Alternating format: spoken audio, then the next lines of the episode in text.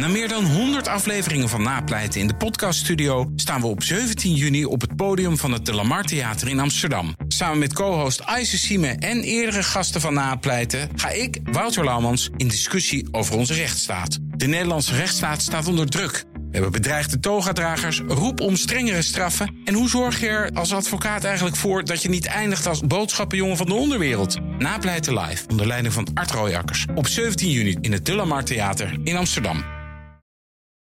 The Donald Show. Tijd voor de wekelijkse update over de United States of Trump met Amerika-watcher Jan Postma. Jan, in delen van Washington is klimaatverandering een vies woord geworden. Ja, een heel vies woord. Ja. Zelfs een verboden woord in sommige stukken van Washington. Uh, medewerkers van uh, ja, het internationale kantoor van het Energy Department, het ministerie dat over energiezaken gaat, die kregen deze week een memo waarin de volgende woorden en termen in de ban worden gedaan: klimaatverandering, uh, emissiereductie en Paris Agreement, dus het verdrag van Parijs over het klimaat. Die moeten vermeden worden in alle briefings en ook in alle geschreven communicatie. Politico die schrijft erover. En ja, ook, ook andere onderdelen van het Energieministerie en, en uh, Buitenlandse Zaken. Die zeggen ook van ja, we hebben geen verboden woordenlijst, maar we proberen deze woorden wel allemaal te vermijden.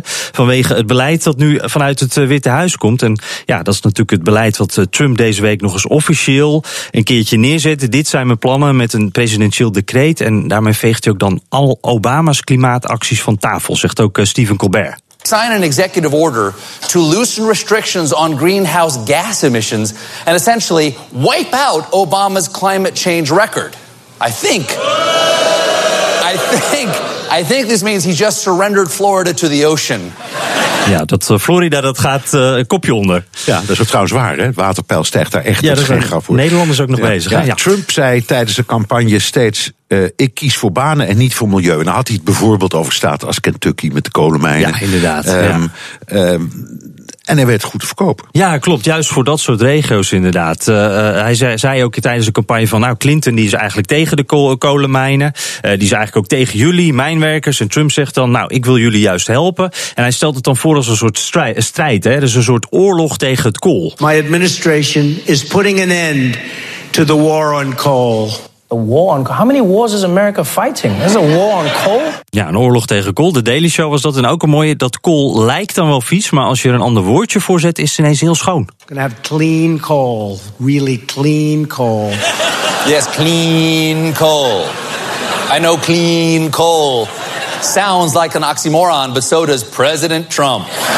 Ja, ja, ja, ja. ja we lachen erom. Ja. Maar zijn achterban vindt het fantastisch. Ja, nou wat jij net al zegt, hè, die staten waar al die kolenmijnen, die verlaten kolenmijnen zijn, dat zijn ook belangrijke swing states vaak. Veel werkloze mijnwerkers. Die boodschap sluit daar echt helemaal aan bij de teleurstelling die ze daar voelen. Uh, maar Trump die belooft dus hiermee ook een beetje, al die kolenbanen die gaan weer terugkomen. Maar de vraag is, is dat wel zo? Deregulation isn't going to help. Energy production has moved on. Coal jobs are like those dads who went out to get cigarettes. They're not coming back.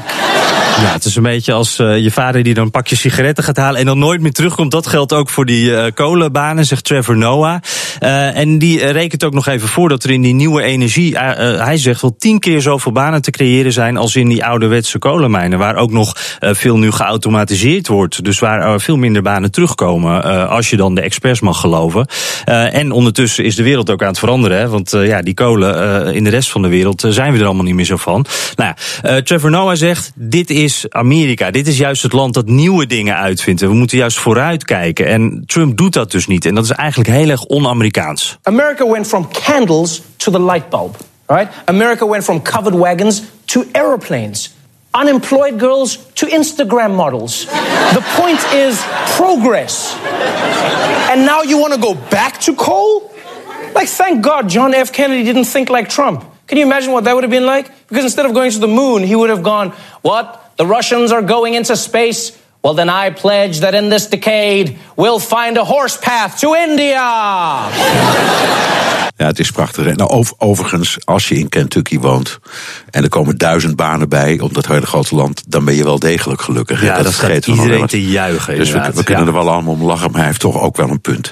Dankjewel, Amerika-watcher Jan Postma. Ook Thomas van Zeil vind je in de BNR-app. Je kunt live naar mij luisteren in Zaken doen, de BNR-app met breaking news, het laatste zakelijke nieuws en je vindt er alle BNR-podcasts, bijvoorbeeld Het Nieuwe Geld. Download nu de gratis BNR-app en blijf scherp.